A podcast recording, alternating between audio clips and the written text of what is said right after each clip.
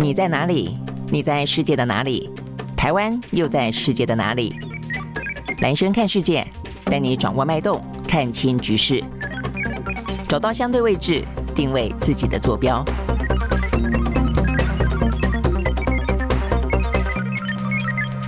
好，欢迎收看今天的《兰萱看世界》。好，很快的又是一个礼拜的过去了啊。那这个过去这个周末的话呢，我觉得全台湾最重要的一个新闻啊，事实上呢，过去本来是一个国际新闻的，那就台湾呢跟柬埔寨之间啊，这个在呃柬埔寨竟然发生非常骇人听闻，所谓的 KK 园区里面啊，有很多呢这个绑架啊这个台湾呃人，然后呢诈骗台湾人去那边进行呢很多的就诈骗台湾人去那边进行一些诈骗的工作啦。但不论如何哦、啊，这个整个的在绑架。过程当中跟这个囚禁的过程当中，非常的惨无人道哦。这个相关的状况竟然现在变成国内新闻了哦。这个在台湾呢发生，我想这个事情对于台湾来说是个非常非常严重的治安事件哦。呃，这个事情的话呢，他们叫做台版的柬埔寨事件。呃，在这个新北市啊、这个地方的话，警方啊、这个终于就连日来了啊、哦。那所以终终于在昨天破获了啊、哦、这个。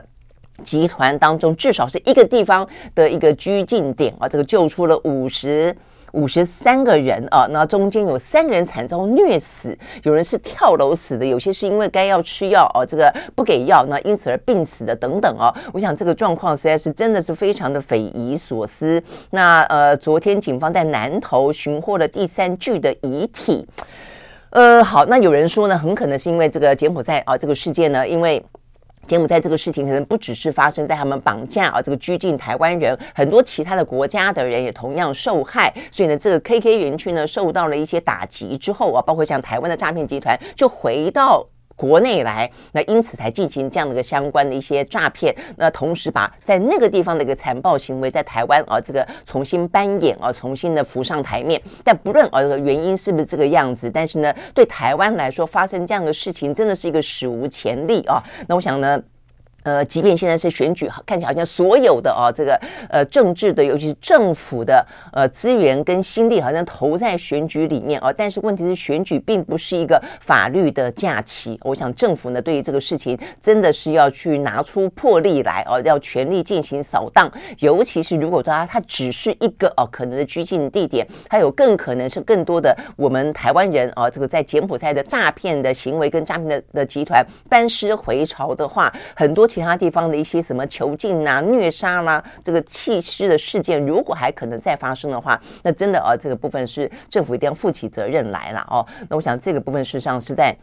呃，这个周末当中看起来像是一个呃国内的新闻哦，但是事实上也跟先前的国际啊这个联动到的状况是有关系的，涉及到台湾哦，向来蛮好的哦一个呃治安啊，这样子大家觉得可以呃至少不管是经济状况如何啊，至少在安全上面来说是可以安居乐业的哦。但是目前看起来这个部分是真的呃很需要在呃选举的期间啊，政府必须哦要去面对这个事情，不应该为了选举啊，看起来的话呢。似乎有点，呃，这个就是资源啊，这个的等于的放置上面似乎呢出现了一个失衡的情形。OK，我想这个部分是一开始我在周末看到这个新闻，真的觉得匪夷所思啊！你很难想象台湾出现这么这么残暴的哦、这些犯罪集团，呃，真的应该要去哦、这个强力的啊去打击这个犯罪才可以。OK，好，那所以呢，这个是新闻一开始啊，这个要跟大家提到的。那在这个周末，呃，这个这个礼拜又是一个礼拜的开始了。呃，相关的新闻，不管是在埃及登场的世界的气候变迁峰会也好，或者持续性的一些呢，在经济当中打通膨的啊，这个力道，全球所面对到的经济衰退的啊，这样的一个寒冬也好，或者是说呢，目前的俄乌战争到底状况有没有好转？目前的很多的啊个国家当中，似乎呢都在啊这个。看起来啊，有点持续悲观的气氛当中，开始展开了一些国跟国之间的一些重新的联系啊。不管说是像是德国总理肖兹去拜访啊这个中国大陆，不管说是呢这个马克宏跟呃英国新的首相啊这个苏纳克在埃及的气候峰会而进行场边会，或者是说呢，目前看起来呢，美国跟俄罗斯竟然通电话了，担心的就是呢，想要让整个的呃万一万一有任何的呃战术性的核战。呃，爆发的可能性能够急剧的降低，甚至呢，华尔街呃，这华盛顿邮报还报道说，美国正在劝乌克兰呢，是不是呃坐上谈判桌，跟俄罗斯进行和谈。好，所以呢，这些消息呢，都是在一些。呃，不变的或者比较悲观的气氛当中，出现了一点点的一些曙光啊，这都是我们今天要跟大家讲的。那不过一开始当然还是来看看呢相关的经济话题。那这个经济话题的话呢，目前看起来哦，这个全球的。呃，这个呃，欧美股市啦，哦，这个在上个礼拜五的话呢，呃，短暂的哦，算是呢，在美国的哦，这个鹰派的相关联准会的言论之后啊，这个跌了一两天之后呢，礼拜五的时候呢是反转稍微回弹的啊，所以呢，目前看起来在欧美股市部分啊，呃，都是上扬，所以今天的台股呢看起来表现也还不错啊，所以我们今天看到呢，台股到目前为止的话呢。呃，一开盘呢就是上扬的，目前呢是涨了一百六十点八六点，又重新站回了一万三千点啊，来到了一万三千一百八十七点五七点，这是目前的台股啊，所以表现起来啊，算是这几天里面还算表现不错的。那当然就跟欧美股市是有关的。我们来看呢，这个上个礼拜五的欧美股市，呃，在道琼部分的话呢是上涨了四百零二点零二点，收在三万两千四百零三点二二点，涨幅是百分之一点二。六，纳斯达克指数呢涨了百分之一点二八，S&P 五百呢上涨百分之一点三六，另外呢，费城半导体呢涨了百分之四点六，哦，这个涨幅算是比较高的。那在欧洲的三大指数呢也都是上扬，德国呢涨了百分之二点五一，英国涨了百分之二点零三，法国涨了百分之二点七七。好，那这个呃，欧美股市上涨呢，基本上有两个啊，比较算是好的消息了啊，呃，些微的好消息。但是呢，这个好消息基本上来说，并不是这么的确切跟稳固啦啊。我必须这样说，第一个就是说呢，市场上面传出来中国即将放宽疫情的防控啊，那这个消息的话呢，对于整个的呃市场来说，呃除了通膨之外的话呢，中国的呃疫情风控一直是一个呢把这个整个的全球经济呃这个压得喘不过气来的另外一个原因。所以当如果中国大陆的话呢，防疫的措施要放宽这件事情，当然都可以称得上是好消息啊。但是我刚刚说呢，并不是来的这么的呃这个稳固哦，不能这么的确切。事实上是因为在上个礼拜啊，确实传出来，在礼拜四、礼拜五的时候吧，啊有传出来说呢。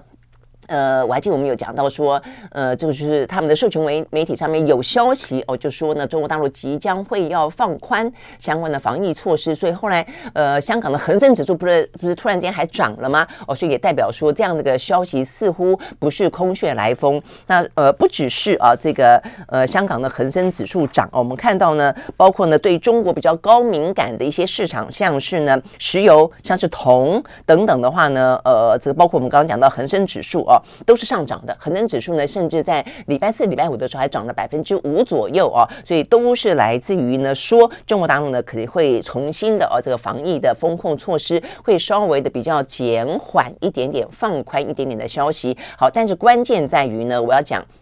就是说呢，其实后来在这个是消息之后的第二天，呃，中国大陆方面呢，疫情防控的。呃，算是卫健呃国家的卫健委的发言人呢，诶，又重新出来讲重申哦，有九不准，然后呢强调说呢，目前中国大陆的防疫措施跟系列呃系列的战略举措是完全正确的，也是呢最经济。效果最好的啊，意思就是你真的要去计算啊，这个对于新经济的影响多大？是你放宽了之后呢，导致了呃这个疫情再次的扩大，因此呢又不得不去进行风控，这样付出的经济代价来得高，还是目前看起来呢算是一时之间的严格的风控，让它不要往外扩散，因此付出的经济代价高。就呃中国大陆来说，他们一直表示，他们认为呢计算下来之后，经过精算，他们认为现在的强力风控呢，事实上呢是在。在经济效益部分呢，是效果最好的哦，所以呢，目前看起来。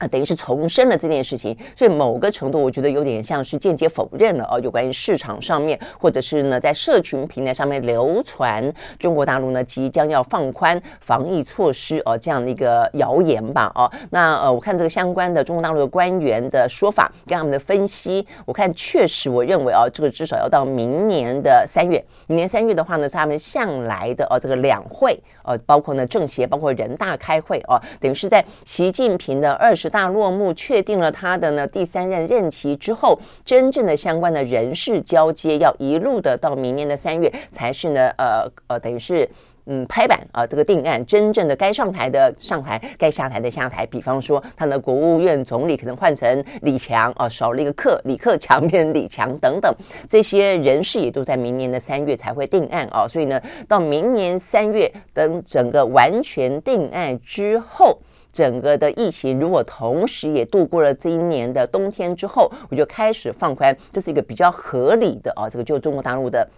逻辑来说，我觉得是一个比较合理的呃开始哦。那目前看起来，我们刚刚讲到了，呃，中国大陆的卫健委的发言人重申了目前的呃防疫的正确性，我觉得就透露这个消息哦。那他那天不只是讲到防疫的正确性，他也特别提到了说呢，有些地方当然也有点过度防疫哦，所以某个程度来说，坚持动态清零还是不变，但是有些地方特别提醒不要过度防疫啊。那所以这个部分他也包括了讲说。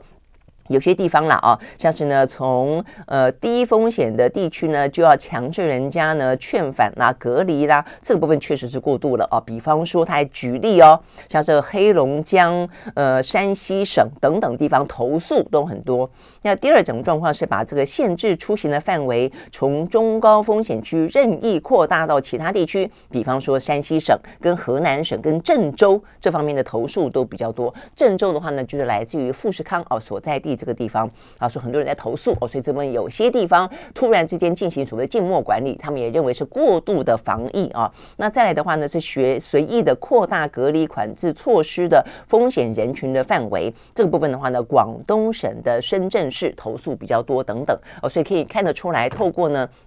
他们的国家卫健委在上个礼拜五的谈话，我感觉上是确定重新确认目前动态清零的防疫风控是正确的，但是也特别提醒到有些地方确实有防疫过度的情形，这份要求点名啊，要求改改进。所以呢，如果说你要讲比较乐观的角度看，就是说有些地方就不会过度来。拿到鸡毛当令箭啦，但就整个的呃这个政策来看的话呢，要等待中国的防疫呃真正的放宽哦、可能在今年年底之前啊、还不会那么乐观。好，但是在这种回过头来讲，在上个礼拜五的时候，因为这个讯息哦，那、因此导致了包括香港恒生指数啦、呃油价啦、铜价等等都上扬哦、所以呢股市的气氛呢也稍微的热了一点点。好，所以呢这是原因之一哦。但我们刚刚讲到这个原因，其实呢并没有那么的确切啊。我想这个。部分的话呢，呃，如果说在中国大陆做生意的，不管是工厂还是市场的概念，呃，这个讯息可能都算是分析啊，这样的一个分析都还是蛮重要的。怎么去看，真的看懂啊，他们的一个状况。好，那除了这个之外的话呢，就是上个礼拜五。在美国的联准会啊，呃，这个释放出同时啊，这个鹰派的言论啊，表示呢会持续性的升息，只是呢这个升息的力道呢可能会稍微的放缓。这件消息之后啊，那呃在礼拜五的时候呢就公布了两个数字，一个数字的话呢是初次请领失业金的呃不是是他们的非农哦非农的就业报告的数字，那再来一个是失业率的数字。好，所以这个部分的话呢稍微的透露出一点点好消息。那就是呢，呃，这个新增的就业报告预期是新增就业二十万人，结果的话呢，新增二十六点一万人。好，所以这个部分其实反映出来的是，呃，算是好消息嘛，对，就就业来说啊，那。但是啊，这个就整个的通膨来说，就不是好消息。我们先前跟大家解释过了啊，呃，某个程度来说，当它的就业市场如果很畅旺，然后呢，相对来说物价涨，物价涨的话，如果就业市场畅旺，那它可能就被被迫的必须要调高薪资，才可以找到更多的人。那如果调高薪资的话呢，越造成呢，呃，通货膨胀继续的往上走啊，所以基本上来说。呃，美国的策略呃都是在这一波，就是希望透过升息的方式来压制就业的情形以及经济过热。哦，那所以呢就会以所谓的经济衰退以及失业率作为代价。好，但是你看到这个数字，说它新增的就业人数呢还是那么的强固哦，这个部分的话呢，其实就不会算是一个太好的消息。哦，所以呢就是看你怎么去解读这个好消息背后，针对通膨来说，它并不是一个好消息。那再来的话呢？失业率，失业率的话呢，它从百分之三点五哦，这个增加到了百分之三点七哦，所以从这个角度看的话呢，就通膨的角度看看的话呢，消息可能就来的比较好一点点，就确实啊导致了一些失业率啊这个稍微的微幅的上升，代表的就是说呢，对于通膨啊的控制似乎有一点点效果，但是呢，这两个数字之间就出现有一点矛盾啊，所以呢，某个程度来说，也就是抵消掉了啦。所以呢，目前来看，这两个数字呈现出来的。做个小结论，就是说呢，并不会马上的让联准会觉得说，哦，已经呢，呃，这个呃，用升息的方式打击通膨，呃，已经让通膨稍微的缓解了，而且呢，让我们付出的经济衰退跟这个失业率的代价已经到了无法承受了，还没有到这种程度。OK，好，所以意思就是说呢。呃，联准会它持续性的慢慢的升息，升到最后的话呢，会高过大家先前的预估，这样子的一个方向，基本上来说还是没有变的了哦。所以呢，我们也才说呢，在上个礼拜五看出来看起来的好消息，让欧美股市稍微的上涨，其实都没有到这么的呃稳固啊，这样的一个状况都没有那么稳固。所以总之看起来，目前呢，呃，美国的经济状况啊，跟这个通膨可能还会再出现一段时间。好，所以呢，这部分也刚好看到呢，在我们。我们台湾的《经济日报》啊，他专访了呢，呃，二零二一年诺贝尔经济学奖的得主啊，那这位呢叫做卡尔的呃、塔德的啊，这位经济学家啊，他说呢，目前看起来，呃，薪资的上涨还没有跟上通膨的数字啊，那这个利率的飙升，事实上却已经推升了整个房贷的成本，所以呢，就算说是通膨。就是说呢，呃，稍微的控制到了顶了哦，但是要真正回落下来，他说要花几年的时间，要花几年的时间才可以回落。好，那所以呢，但是在这个过程当中，他说哦，这个嗯，通呃联准会的做法势必会让美国呢呃历经一波的经济衰退。我想这部分的说法已经越来越确切了啊。那这个越来越确切的状况底下，我们要看一个对台湾来说不见得是一个好消息，就是呢，这就整个的全球的经经济逆风的同时，中美之间的半导体，呃，这个晶片大战导致的呢，是我们目前看起来，呃，除了一开始有一些呃，这个所谓的比较是成熟制程的晶片相关的转单效应之外，其他的部分的话呢，上游哦已经开始路线出现了寒风。这边讲到的是呢，驱动 IC 呢急动，引发了一些裁员潮啊。好，所以呢，这个部分的话呢，要看台湾的部分，包括呢这段时间要。呃，一个多礼拜下来看啊，从包括了台积电一开始呢，呃，这个呃是刘德英还是魏哲家啊？他说呢，呃，其实鼓励啊这个台积电的员工好好享受呢跟家人团聚的呃这个机会啊，可能可以去放假。这个话呢就引发了大家的关注啊。就算不是因为这一次的呃中美晶片大战所引起，也是因为这个时候恰逢这个半导体的啊这个。所谓的呃比较是一个呃寒冬啦啊，本来就是一个比较低潮期。那除了这个之外的话呢，这是呃台积电先前。那接下来的话呢，群创群创高层的话呢，说从十月份开始呢就进行减薪啊，所以目前的状况呢，其实呃状况啊并不是很好。所以呢，高层呢就先带头来进行相关的减薪啊，鼓励呢员工呃休假。再来的话呢，有一些预缺不补。但是呢，在今天看到呢这个最。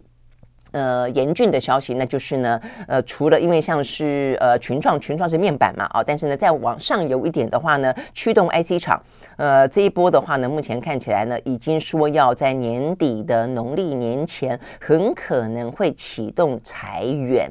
好，所以呢，这边裁员讲到的是压力真的是很大哦，呃，很多的呃庞大的去库存化的压力，因为过去的两年期间，我们讲到这个疫情期间哇，因为突然之间笔电呐哦等等大卖。呃，所以呢，台湾啊，这个相关的一些呃产业都水涨船高啊，这个单呢接不完，所以呢，增加的一些设备啦，增加的一些人力啦等等，突然之间，呃，面对了同时我们讲到的一个就是景气的寒冬，一个呢就是。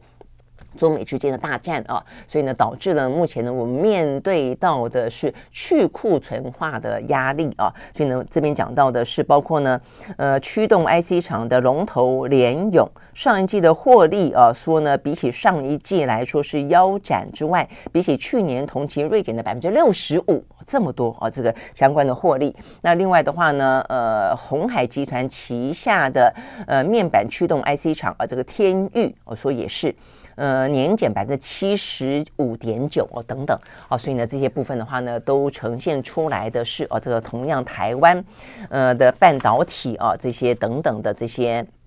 呃，上游哦出现了一个非常严峻的状况，呃，不是减薪就是可能的裁员。好，那所以呢，讲到这个裁员呢，在美国的这个妈妈股里面啊，好几个呢，包括先前的呃这个苹果说要裁员啊，接下来 Twitter 说要裁员，呃，也是呢非常压力来得非常的大哦。那这个部分的话呢，我们看到的是，呃，现在啊，这个讲到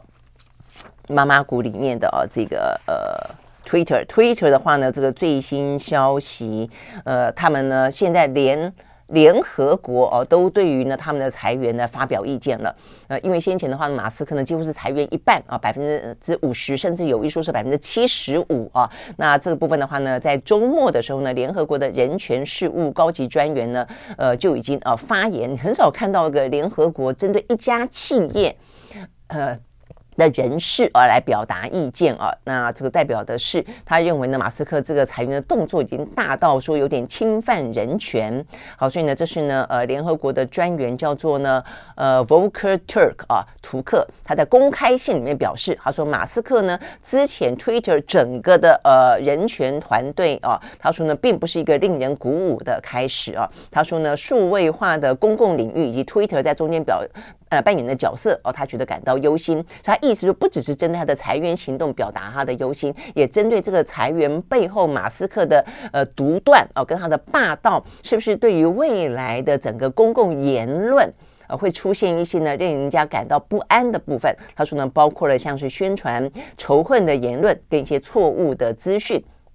还有呢一些呢，呃，保护哦这个用户隐私等等的必要性啊，这些部分的话呢，都让人家感到忧心啊，所以他特别提到说，呃，这个呃，他呼吁啊，这个 Twitter 必须跟所有的公司一样，尊重共同的人权，而且呢，呃，设置一些呢相关的维护人权的机构，呃，这才是真正的这个管理 Twitter 的一些呢，呃，价值的核心。OK，好，所以呢，这个部分呢是讲到联合国也对这个事情表达意见。见了啊，所以我们看到呢，这个最新的消息，不晓得是不是因为联合国呃，连对于这个他们购买 Twitter 之后采取的人事行动呃，也开始出现了一些批评。所以呢，最新消息是 Twitter 说要回聘数十个员工，或比起他这个呃砍了哦这个上千名员工来说，呃，这个回聘数十个员工哦，这个算是小意思啊。不过他就说要回聘数十个员工，以及蓝勾勾。本来说要增加收费啊，每一个月八块钱，说呢延到其中选举之后。好，那所以呢这个部分的话呢，呃是呃马斯克啊这个最新的说法，这是《纽约时报》的报道啊，说呢 Twitter 传出来说呢他承认呃先前裁员裁错人哦，所以呢要请数十名的员工回任啊，还有裁错人这种说法，这实在是代表如果是真的这种说法的话，代表是他的呃这个。做法也非常的粗糙啦，非常的莽鲁莽而粗糙。不过呢，说到目前最新，这是《纽约时报》的最新报道啊，所以目前呃，Twitter 还没有完全证实《纽约时报》的报道，所以呢，到底是不是真的啊？这个回认？不过呢，呃，Bloomberg 这样的说，OK，好，所以呢，这个部分是代表的是。有关于啊这个 Twitter 裁员这件事情，有些是因为经济上面的寒冬的关系，有些部分的话呢是因为呢呃这个经营权易主的关系，跟马斯克个人啊这个的概念的关系了啊。不过真正的跟这个呃景气有关的话呢，像是妈妈呃妈妈股当中的 Meta 啊，这个其实也是一样，Meta 的话呢传出来在这个礼拜呢要大裁员数千个员工啊，所以呢这是华尔街日报的报道，呃说呢这个呃。Meta 就说，脸书的母公司 Meta 呢，从这个礼拜开始要大规模的裁员，最快的话呢，在九号哦要公布相关的消息。那呃，这个背后当然是因为 Meta 在过去这呃一段时间，其实全球的这呃一段时间的经济逆风，让这个呃妈妈股哦几乎他们的呃财报的表现啊，这个先前公布的都大缩水。那中间的话呢，Meta 其实来的特别的明显。我想这个对于脸书来说，呃，一方面当然是。它的元宇宙啊，花了非常多的钱，但是目前为止的话呢，几乎都没有回收。那再来的话呢，就是呃，他先前的这个形象啊，这个包括他呃一些呃风波，包括言论当中的卓克柏等等啊，这个大家对于脸书的信任度急剧的下滑，所以它的呃这些用户数哦也到达了一个瓶颈，实际上都是有关的哦。那我们看到呢，他在第四季的财报里面讲到，呃，公司的资产啊已经缩水了六百七十亿美金啊，所以呢。整整的一年下来，市值蒸发超过五千亿美金。那第四季的财报啊，它也是预测的是相当疲软的等等。我想这个部分的话呢，都反映出来，确实啊，这个经济的寒冬哦，事实上呢是还蛮蛮冷飕飕的啊。好，那这个部分呢，是我们看到包括了 Twitter，包括了苹。呃，包括了这个 Meta 啊，那除了 Meta 之外的话呢，讲到苹果啊，这个苹果的话呢，跟中国大陆的防疫就有关系了。因为因为我们刚刚特别提到啊，这个中国大陆的防疫到底有没有放宽这件事情，呃，影响到了很多的大企业在中国大陆的一些呃经营啊的状况。那当中，苹果先前包括呢富富士康在呃郑州的这个厂是苹果全球哦这个最大的工厂。那先前的话呢，富士富士康的说法都还是说并没有受到太大的影响，但是呢，呃，最新消息啊，这看到的是在礼拜一的时候，富士康集团在《华尔街日报》的报道的最新消息，他们下调了第四第四季的啊这个财季的业绩展望。那原因也表明了，就是因为新冠疫情影响到了中国郑州的一些相关的业务。好，那这个呃，这个鸿海精密本来是说呢，对这一季的财测呢，原本是审慎乐观的，但是目前看起来的话呢，应该是有受到影响。不过呢，富士康也说正在跟当地政府合作，来扑灭疫情的同时，尽快来恢复啊，来整个的相关的生产，这是富士康的说法。但是也可能是因为他这样的一个说法啊，但在之前就已经往上往上回报给了呃他的算是呃这个。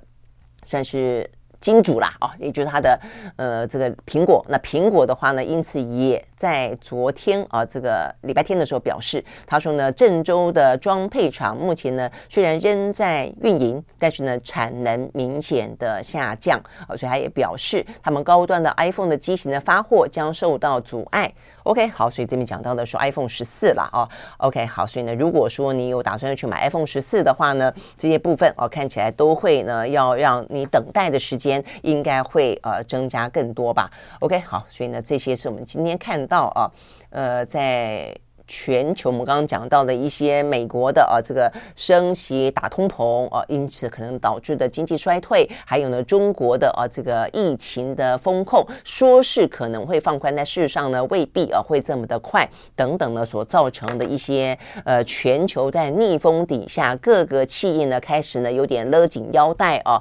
呃，不管是减薪，不管是裁员啊，不管是一些出货受到影响等等啊，我想都是呢还蛮值得被。关注的，OK，好，所以呢，这个部分的话是相关的消息。那接下来我们就来看看油价啊，油价的话呢，反映出来的会是另外一个话题。除了呃这个物价啊，这个通膨等等的话题之外，也跟俄乌战争有关啊。好，那我们这边看到的是，呃，这个在上个礼拜五，油价呢都是飙高的。呃，在西德州原油部分呢，上涨了百分之五。收在每一桶九十二点六一块钱美金，伦敦布兰特原油上涨百分之四点一，收在每一桶九十八点五七块钱美金。好，那它一度的呃好消息，当然也还来自于我们刚刚讲到的，说中国很可能很快的要放宽防疫的措施哦。你会看到这方面真的是大家很注意到啊，这个呃中国大陆相关的一些说法跟动向啦。那所以呢，呃，除了我们讲到的说，呃，这个社群媒体的说法啊，导致了这个恒生的股价马上飙之外，还有一些呃外媒啊引述消息人士说，中国大陆很快的会把入境旅客的隔离时间的要求从目前的十天缩短到七到八天左右啊，所以这个消息同时也在上个礼拜五啊，这个拉抬了股市，也拉抬了啊这个油价啊这个相关的比较振奋的消息。好，那所以呢这个部分是呃这个样子哦，但是同时的话呢，在油价的部分也传出来另外一个消息，那就是呢呃也带动了一些油价，就是。啊，这个美国跟欧洲啊，打算要对于俄罗斯的呃石油跟天然气的价格设一个上限，这说了很长的一段时间哦，但是呢，都还没有啊这个。真正的把它落实下来，好，但是的话呢，这个是呃，在上个也是在礼拜五的时候啊，这个礼拜五的时候，呃，传出来说哦，目前呃，这个啊，等于是美国的官员证实啊，这个 G seven。那 G7 七大工业国有可能在十二月五号以前，大概就是差不多接近一个月以后，要正正式的公布啊，这个俄罗斯石油价格的上限的限制，来削减俄罗斯呃所嗯，等于是他们从更贵的呃，或者说更呃卖的更好的啊，这个石油跟天然气赚取更多呢，它的战争的呃这些成本啊，等于赚它更多的资源啦，所以就是。呃，我们说他拿石油、拿能源在打一场战争哦，等于是他以这个为武器啊。一方面呢，去钳制欧洲的经济、欧洲的呃能源的发展；另外一方面的话呢，去大赚其钱、发战争财，大概是这样的一个说法哦。那目前的话呢，一直说要设定上限，但是呃，在欧洲国家当中，内部事实上是有杂音的。那现在最新的消息是，目前呢，应该可以呢，呃，针对这些杂音，就 G7 当中去。去有效的达成若干共识，好，所以呢，这个部分的话呢，是呃，在油价部分啊，这个在俄乌战争部分还比较值得注意的哦。不过，不过这里要讲的就是，如果说他们真正达成了这样的价价格上限的话，比较担心的是，先前俄罗斯曾经扬言啊，扬言如果说呢，欧洲国家、欧美啊，这个针对他们的石油输出呢，订定一个价格上限的话，他们宁可不卖。就是你要定一个价格上限，那我就不卖给你了。我宁愿呢，呃，这个呃减少减产，甚至我降低我的出口量，我就是呃不跟你妥协。那如果这样子的话呢，可能会让整个市场的能源出现到更多的呃这个供不应求的状况。如果是这样子的话呢，那能源危机在今年的冬天可能会更加的严峻哦。所以你就要看到底呢，这个嗯欧美国家的动作以及接下来俄罗斯的反应呢，我想这个部分的话呢，呃还。有得观察的啦哦，OK 好，所以呢，这个部分的话呢是另外哦跟这个油价有关的相关的消息，OK 好，那所以呢这边我们讲到包括像是呃美国的通膨跟升息，呃中国的疫情风控、哦，以及呢这个俄乌战争的这个石油的部分哦，那有关于战争部分我们待会再来说。那最后的话呢，看一下这个欧美啊、哦，这个在这一两天当中，呃几个比较具有话题性的企业哦，有哪些部分呢？我觉得还蛮值得哦，这个来看一看的哦。第一个就是说，在这个经济逆风当中，也真的就是呃几家欢乐几家愁了哦。呃，第一个像是连锁咖啡星巴克啊，这星巴克的话呢，在上个礼拜五哦，呃，股价大涨了百分之八点四八。我说它受惠于呢这个饮料订单支出哦，有这个增加推动，我说它的第三季的财报呢非常的亮眼。那先前也讲到说它在光光中国大陆的市场当中，上海就开了上千家的门市哦，所以先前正在庆祝第一千家的门市的开张哦。好，所以呢。这部分显然的啊，这个星巴克呢还蛮受惠于呢中国大陆的市场，以及这段时间来哦、看起来呢呃还不错的表现。但是另外一个的由呃玩具的制造商啊就表现没那么好了哦。这边的话呢，大概也可以先闻一闻啊，有关于双十一跟美国的 Christmas 的这个呃所谓的采购热季啊这个部分的话呢，状况可能有一点点不妙哦、因为当大家呃、这个生活压力大的时候买。买礼物这件事情，买非必需品这件事情，可能就没有来得这么的慷慨啊，这么的大手笔了。好，所以呢，这个玩具制造商叫做呃 Funko 哦，这家公司蛮大的一家公司哦，它上个礼拜五最新的财报表现非常的惨烈，它的股价呢大跌百分之五十九点三八，五十九点三八，哇，这个实在是呃算是狂泻啊。所以呢，这个部分的话呢。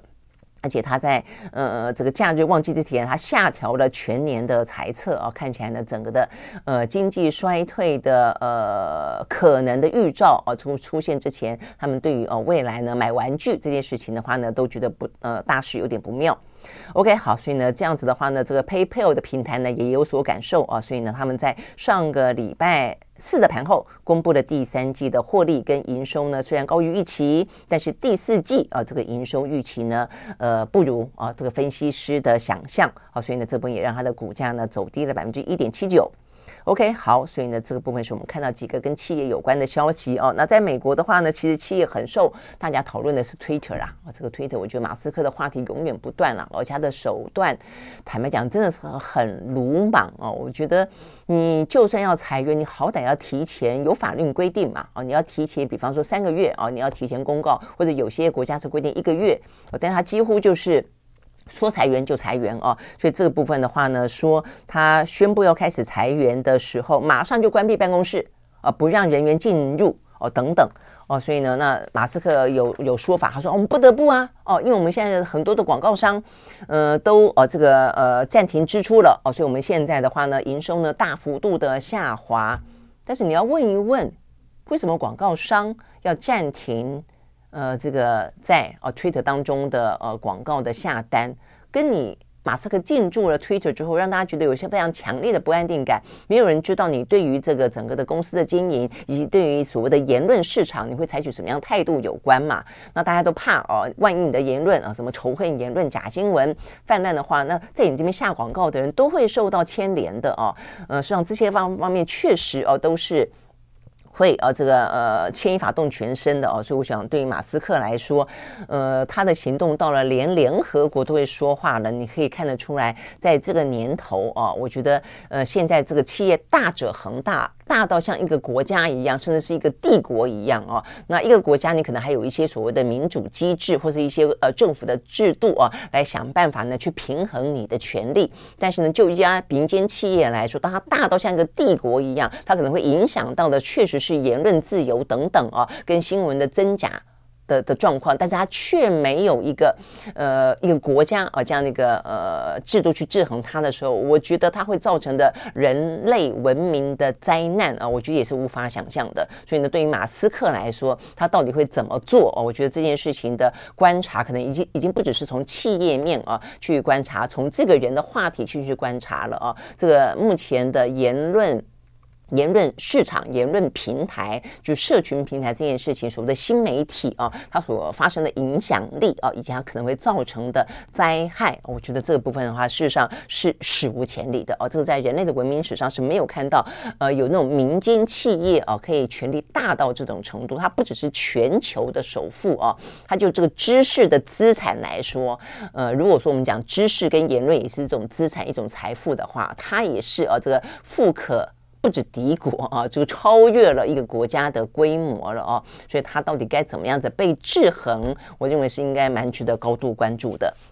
OK，好。所以呢，这些都是呢，我们今天看得到跟一些呃国际的财经啊比较有相关的话题。那刚刚讲到这个中国大陆的呃疫情风控啊，呃，就是目前看起来应该也还是啊这个会继续的呃风控下去了，动态清零啊。那只是说呢，会避免啊这个所谓的过度防疫啊这件事情的发生。我看至少到明年春天啊，那但是呃，尤其是目前看起来确实啊，这个中国大陆疫情也在起来了哦，所以呢，我有点。有点怀疑说他是真的再起来了，还是说呢二十大的时候呢这个数字被盖下来了啊？怎么刚刚好就二十大结束之后，这个疫情突然之间就陡然又再爆发了啊？因为在二十大之前，大概平均每天大概一千人多顶多，他们就已经非常紧张了。呃，现在已经连续三天，中国大陆的新增病例呢超过三千，呃，那昨天的通报呢是超过四千多例啊。那你会说啊，其实四千多例也还好，但事实上他们是在。强烈的动态清零的状况底下还四千，所以我觉得他这个问题是在这里哦。所以你可以看得到，我觉得中国大陆已经在出现一种防疫疲乏的状况了。所以我觉得对于这个中国大陆统治来说，也真的是呃这个呃必须要去。呃，我觉得他们必须要去思考这件事情了，哦，就是尤其是你从小的来说是就个防疫来说，哦，就当你有点过度的时候，其实底下会疲乏，疲乏之后再来的话呢，会生民怨，再生民怨之后的话，会引起呃这个更多的不满。那呃一个疫情是这个样子，就整个的国家来看，习近平大权在握，他这个集权的呃这个呃倾向啊越来越强啊，所以当他以一人啊为所有的意志的时候啊，可能会遭逢到的管理上的困境啊，跟国家治理的呃部分。嗯，我我认为其实是很值得去观察的哦，会不会到某种哦这个极端之后哦，这个产生了一些反抗的力道？呃，这边要讲的是啊，这我们刚刚讲到四千多例当中的话呢，北京还好哦，北京呢增加四十九例，广东居高不下呢，高达了一千五百八十二例啊，当中的重灾区广州是经济最。畅旺的一个呃城市之一，遭遇了疫情三年来最严峻的时刻哦，所以我们刚才讲到有些部分呃被点名过度防疫，也有在广东广州发生啊。那这边讲到说呢，为什么啊这个广州这个地方珠海区呃看起来呢呃有点是严格防控，却还是呃不断的疫情呃飙高。他们说呢呃这个透过。调看啊，这个监视录影带发现有个别的市民违反防控的规定，挪动一些呃这个什么巨马啦，啊什么护栏啦，擅自出外啦，传递物资啦等等等啊。那问题是他们为什么会这样做？就是。就是已经到达了某种啊，这个呃可能担忧的疲乏点了啊，所以大家就已经开始不顾规定了，就你规定你的啊，我做我的，所以疫情说要啊这个动态清零，就永远清零不了。我想这也是中国大陆啊比较伤脑筋的地方。好，那我想有有些地方是这个样子，不过呢，北京目前看起来的话呢，试图啊，我觉得他们也试图要让大家觉得说呢，我们可以如常生活，所以他们在呃周末的时候呢，重新恢复啊，这已经停办两年的北京马拉松。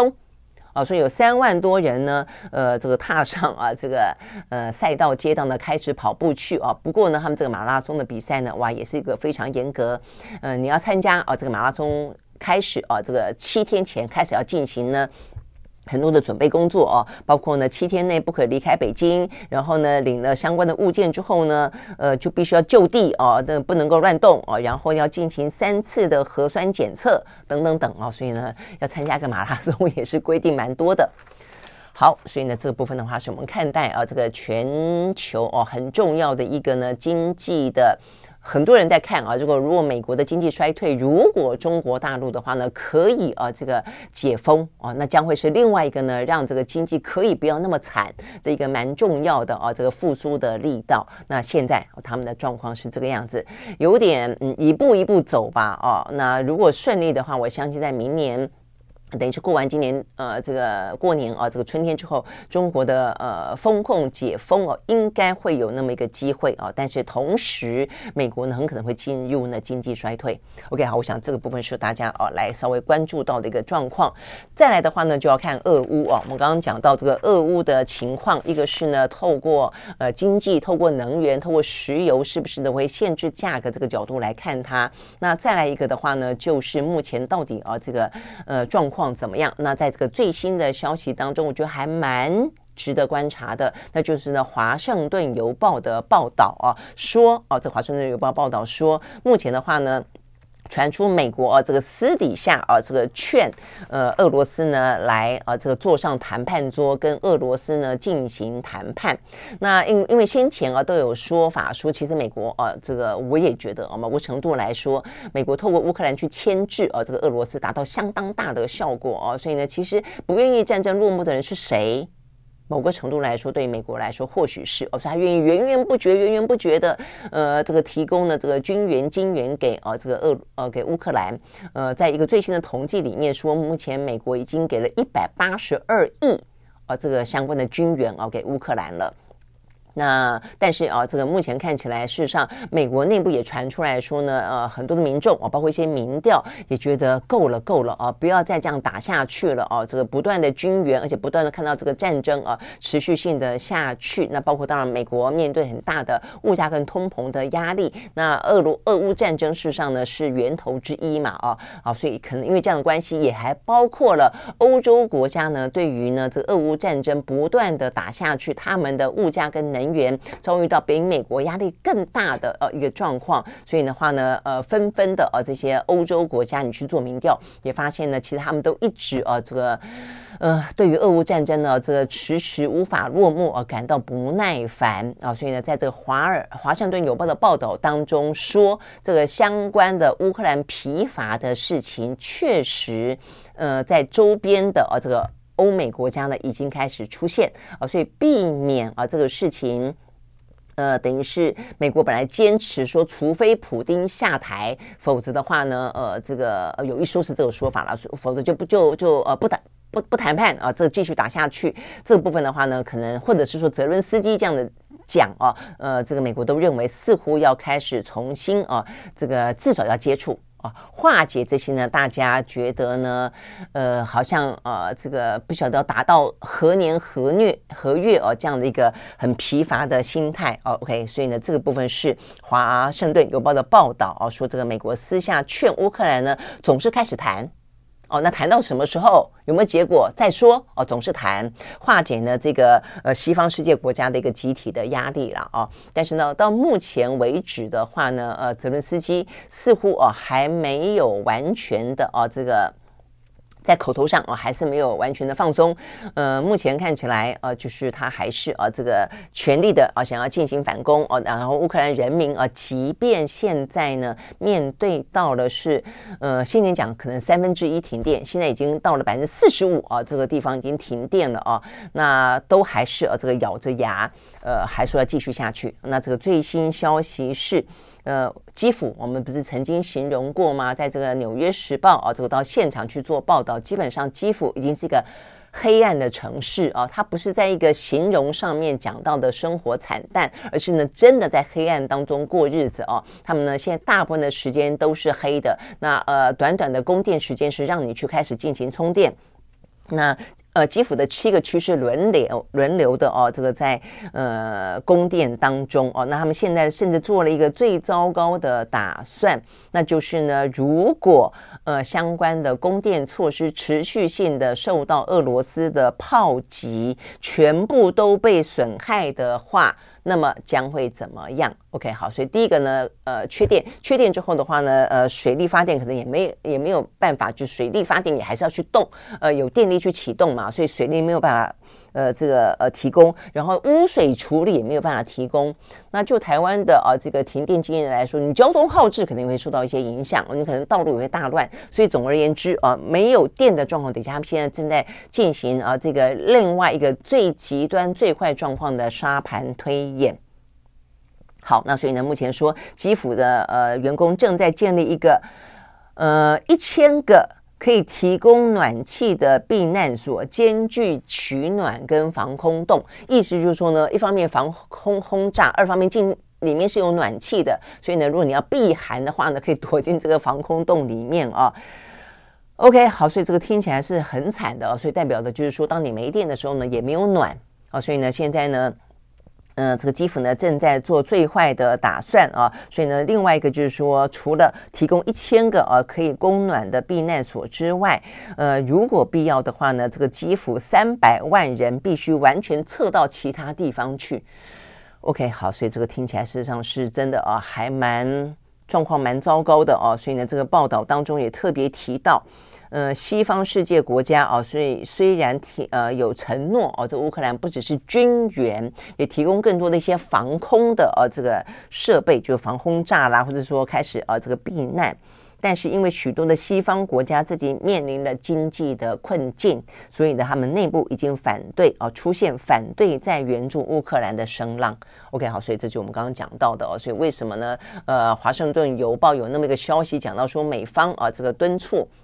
泽伦斯基呢跟普丁进行谈判啊，就是这个相关的原因。那会不会有这么一个状况啊？真的是出现谈判，但是呢，呃，依照这个促谈的啊这个内部消息来看起来，也不是真的说一谈了就要停火，只是呢去疏解啊各方的压力而已。好，所以呢这个部分呢，也就是还是啊反映出来的是，到底这个俄乌战争何时会结束啊？很难说。那但是至少啊，这个不要它爆发最惨烈的就是呢核战的危机。好，所以呢，今天《华尔街日报》报道说，拜登的幕僚跟俄罗斯的高层进行秘密的通话。哦，这边讲到的是美国的国安顾问 Sullivan。呃，说呢，跟俄罗斯的国家安全会议的秘书长啊，叫帕特鲁舍夫，呃，双方呢进行秘密的通话，确保确保哦，可以降低俄乌战争当中升级为核武冲突的风险。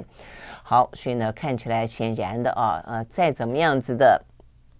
悲观哦，跟很多事情看起来呢，呃，就是鏖战啊，不会那么快就落幕，但至少有一些呃事情，就有一些沟通哦，跟一些避免最糟状况发生的呃。接触啊是有在进行的啊，这是唯一我们看到的一些比较好的状况。OK，好，像我们刚刚讲到的，包括从上个礼拜开始啊，呃，不管是德国总理访中国，不管是呢习近平跟拜登正在讨论是不是在 G20 的会议当中要见面，不管是呢日本的岸田说跟习近平可能在 APEC 的呃场合要见面，还包括我们现在要说的是，在这个呃埃及的气候峰会啊的同时，我们。看到呢，呃，等于是马克宏在跟英国的首相呢苏纳克，等于苏纳克上台之后，双方第一次见面，都在开始进行一些呢，呃，国跟国之间啊，不管是呃在两国之间的或者更大区域的啊，这个地缘政治当中。不管是经济的，不管是军事的部分呢，都在开始进行一些呃对谈跟接触了啊、我想这个是比较呃好的一些消息吧啊、那我们看到的是，包括第一个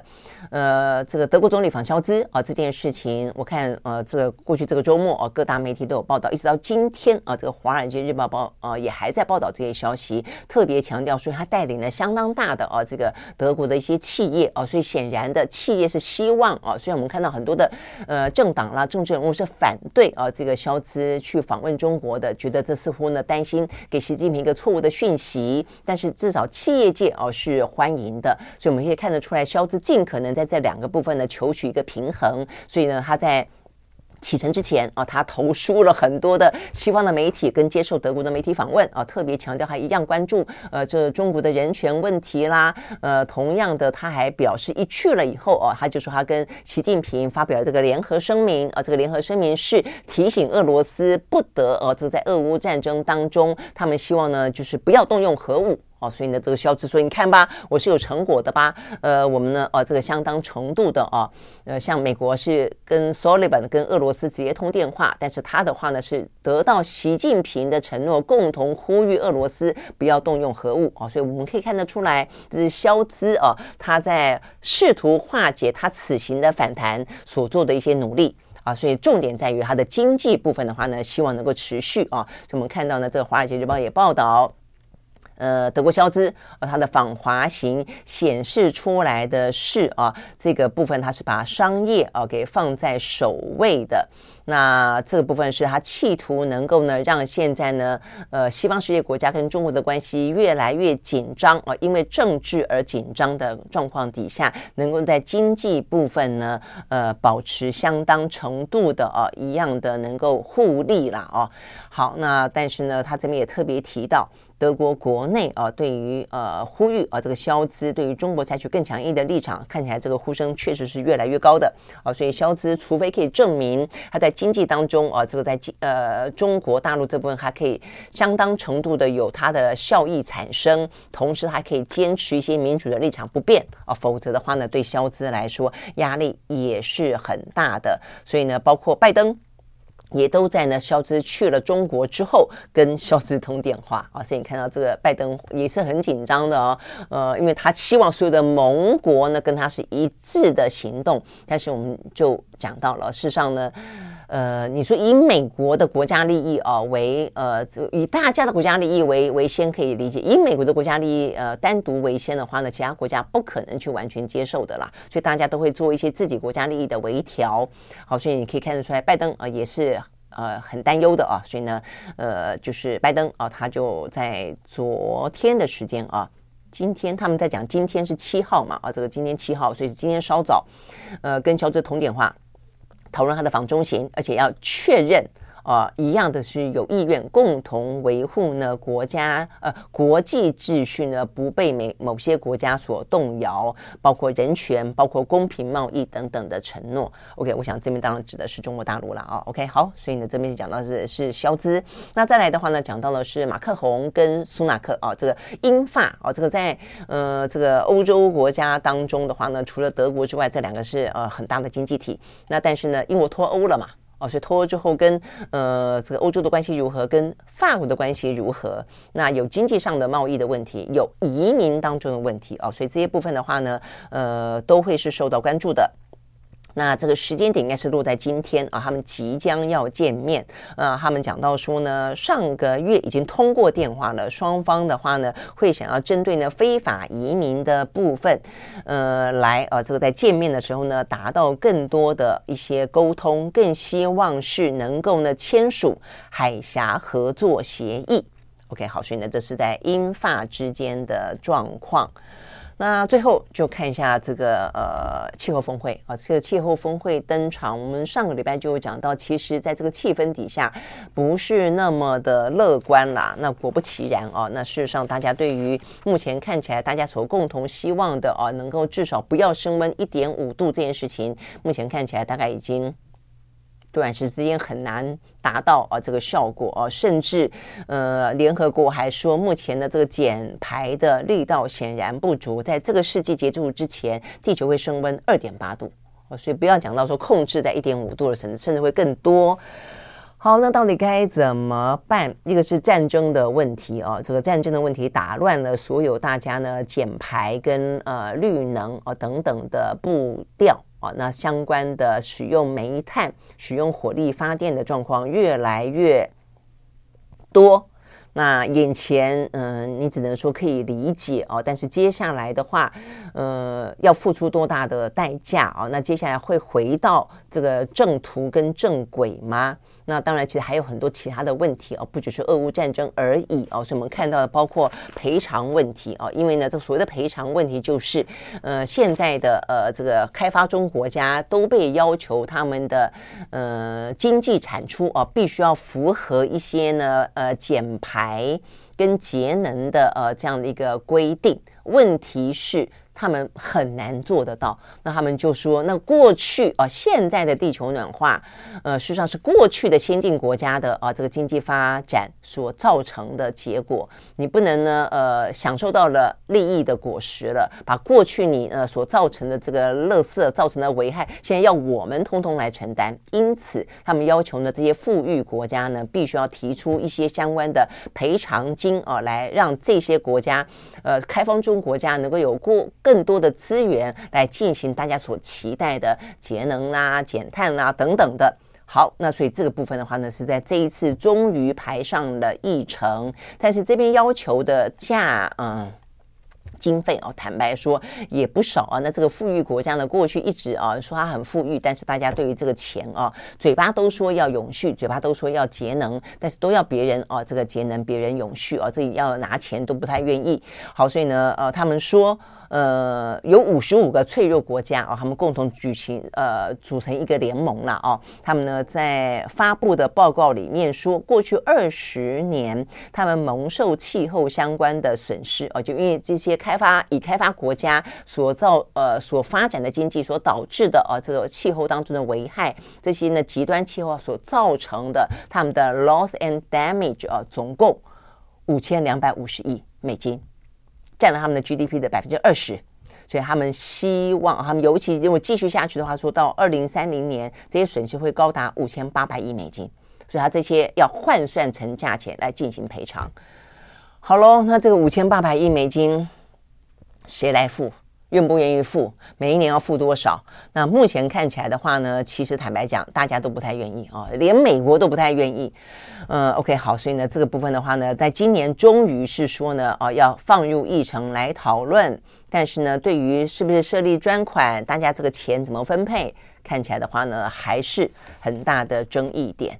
好，那所以但是总是有跨出一步啦哦，你总是你确实你要进行一些节能减碳，对这些开发中国家，比方说我们就讲很简单好了，巴西好了，巴西呢这个波索拉诺先前啊，他就是不断的去让雨林被开发，他说的说法就是我们国家总是要发展经济吧，那你不要我发展经济对不对？不要我开开采雨林对不对？那很简单，给我钱。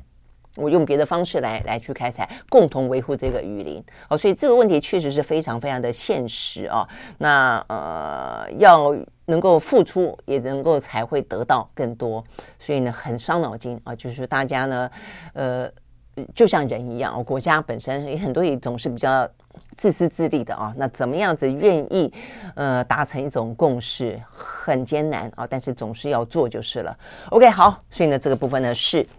呃，未来一整个礼拜啊，都会是这一次的呃，这个所谓的 COP 二十七哦，在这个埃及登场的气候变迁会议，看看吧，看看可以讨论到什么程度吧。OK，好，但是对我们个人来说，能够做的，总还是呢，尽量的去做吧。OK，好，所以呢，这是今天呢相关的国际的新闻，我们明天同一时间再会，拜拜。